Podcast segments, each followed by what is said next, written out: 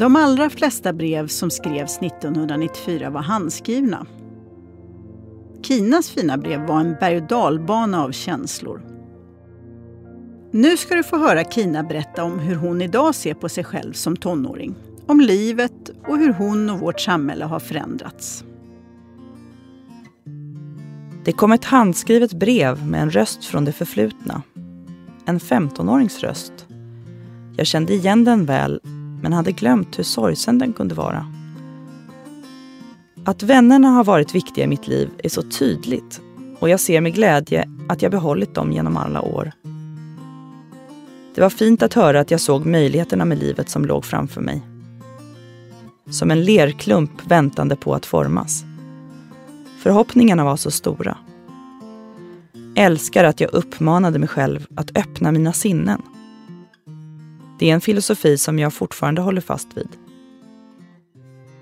Så vad hände sen? Jag växte upp. Det gick 25 år. Ett kvarts liv. Jag fick en man och tre barn. Det var inte självklart.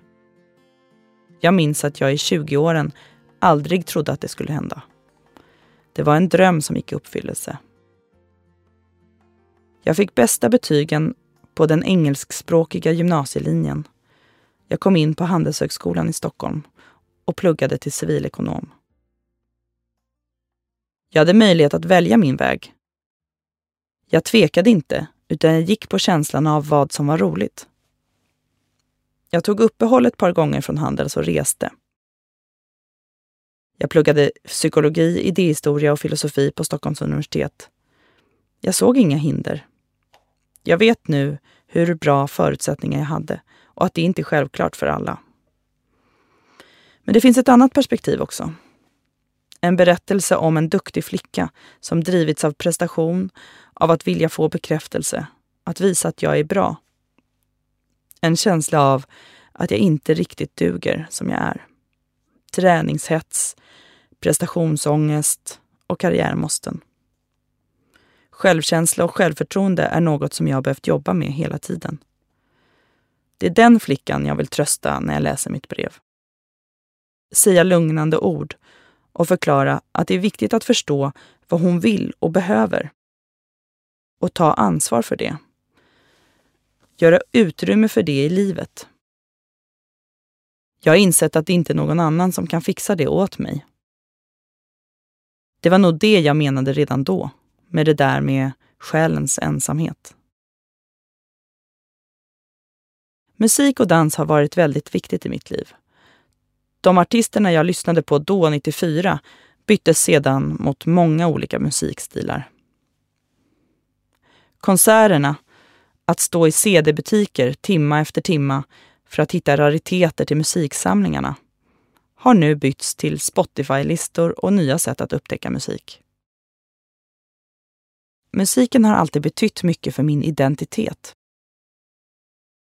Under tonåren handlade det mycket om att försöka hitta en subkultur som jag kunde ansluta mig till. Nu har musiklistorna mer blivit till minnesmarkörer från olika tider i livet och en del i min relation till mina barn. Resorna har varit något av det färggrannaste i mitt liv. Många gånger har planeringen av en ny resa hållit uppe modet genom gråa vinterdagar eller ruskiga höstkvällar. Resorna har varit långa och strapatsfyllda bort till Thailand, Vietnam, Kambodja och Laos. Jag har hälsat på kompisar i Mexiko, New York, San Francisco och Frankrike. Jag bodde ett halvår i Paris och ett halvår i Prag. Det var spännande att plugga och jobba på ett annat språk, som franska. Vi reste även när vi hade småbarn och stannade borta en månad under föräldraledigheterna med varje barn. Mitt kompisgäng har bestått. Vi ses ofta på middagar, vi har en bokklubb och firar ibland semestrar ihop. Vi har fått barn som har blivit kompisar. Men fortfarande kan jag undra om jag passar in, om jag duger som jag är. Snart 40 år. Det trodde jag nog inte när jag var 15. Att det är lika svårt nu som då. Då trodde jag att det var lättare att vara vuxen. Jag har även nya vänner från andra sammanhang. från Handels, universitetet och från jobbet. Jag känner att det varit viktigt att få vara en del av andra umgängen där jag har fått komma in som vuxen i en relation. Barndomsgänget är fortfarande präglat av den rollfördelning som vi hade som barn och det kan vara svårt att bryta det. Min första kille hade jag en lång relation med, från att jag var 16 till 20 år. Det tror jag la en ganska trygg grund för min sexualitet senare i livet. Sen var det en period då jag levde singelliv och studentliv mellan 20 och 28 år. Under den tiden varade mitt längsta förhållande ett år och de flesta relationer varade några månader. Jag lämnade oftast relationen och gjorde slut. Ett tag tänkte jag att jag var för kräsen för att ha en lång relation. Eller undrade om jag flydde något. Varför kändes det aldrig rätt? Jag träffade min man när jag var 28 år, 2007. Det var kärlek vid första ögonkastet. Det var från början något helt annat än de korta relationerna. Han satsade på mig. Han är norrman och bodde vid det tillfället i Danmark. Han var ganska nyligen separerad och hade ingen tanke på att träffa någon ny. Speciellt inte i Stockholm, där han var på tillfälligt besök. Sen underlättade internet och Skype vår kontakt i några månader innan han bestämde sig för att flytta till Stockholm. Jag blev först överväldigad, men sen förstod jag att även jag måste gå in helhjärtat om det ska bli en seriös relation. Första sommaren gav vi oss ut på en strapatsfylld resa över Danmark, Norge och Sverige med vandring och tältning. Det var otroligt hur bra våra värderingar och vårt sätt att vara matchade. Vi bestämde också tidigt i vårt förhållande att det skulle präglas av generositet. Att man alltid skulle försöka ge lite mer och bjuda till. Att hitta tid för bara oss två är nu en utmaning med tre barn och heltidsjobb. Men vi är ett lag och vi har så mycket kärlek och respekt. Att vi är så bra på att kommunicera med varandra om känslor är avgörande för att vi har en så bra relation som klarat sig igenom alla utmaningar. Vi har fått tre barn tillsammans, tre döttrar. Tre förlossningar har jag varit med om. Helt otroligt varje gång. Vilket mirakel ett barn är. En liten person som växer och blir sin egen personlighet och får sitt eget liv. Det måste vara det största som kan hända i livet. Trots det kan det ibland vara väldigt energikrävande att vara förälder, speciellt när barnen är små. Tålamodet får sig prövningar. Men det är en så kort tid ändå. Småbarnsåren har svischat förbi. Mammarollen är den viktigaste och mest betydelsefulla. Perspektivet har förändrats. Nu är inte jag i centrum, barnen är det. Jag valde att jobba inom media. Jag blev inte författare. Pengarna och tryggheten var nog viktigare ändå. Jag märkte att strategi och ledarskap var min grej. Mitt jobb är en inspiration och jag vill inspirera och coacha andra. Jag har kommit fram till att det viktigaste i slutändan är att man har roligt. Det är en ynnest att få känna så. Jag har fått vara med under en omvälvande tid. En digitaliseringsresa. När jag skrev brevet för 25 år sedan så fanns knappt internet för vanliga människor. Alla meddelanden mellan personer var via brev eller telefon. Och nu får en aldrig ett handskrivet meddelande längre. Allt är sms, Snapchat, Messenger och sociala medier.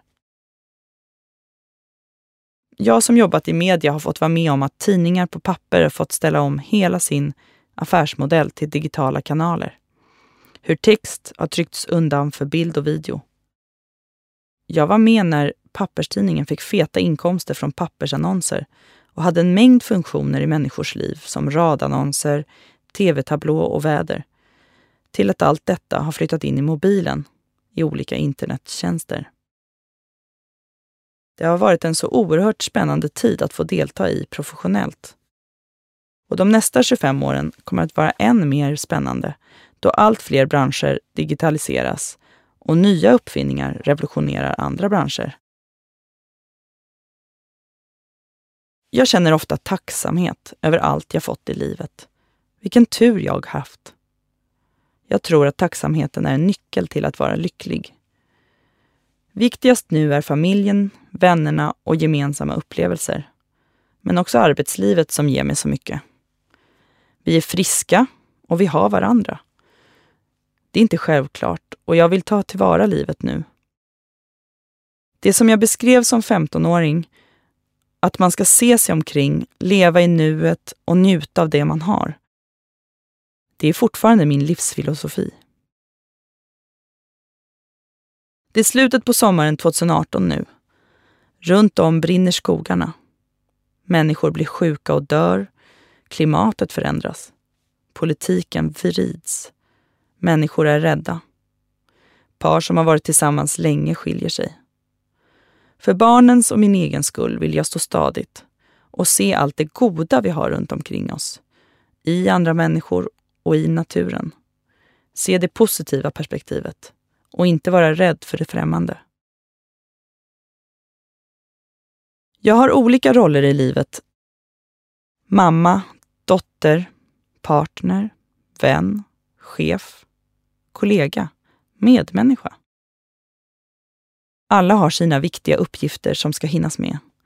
Stressen att balansera dessa kan vara övermäktig. Men alla de betydelser som jag har fått i människors liv är så otroligt värdefulla. Det är så nära en mening med livet som jag har kommit så här långt. Vad är ett liv?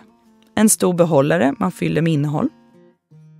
En flod som sakta rinner fram enligt en utstakad fåra. Sand som snabbt rinner mellan dina fingrar. Perspektivet du väljer förändrar allt. Jag önskar att jag får uppleva lika mycket underbart under de nästa 25 åren och att få behålla hälsan. Att få se mina barn växa upp och kunna finnas där för dem. Jag kan nog redan säga att jag har haft ett lyckligt liv.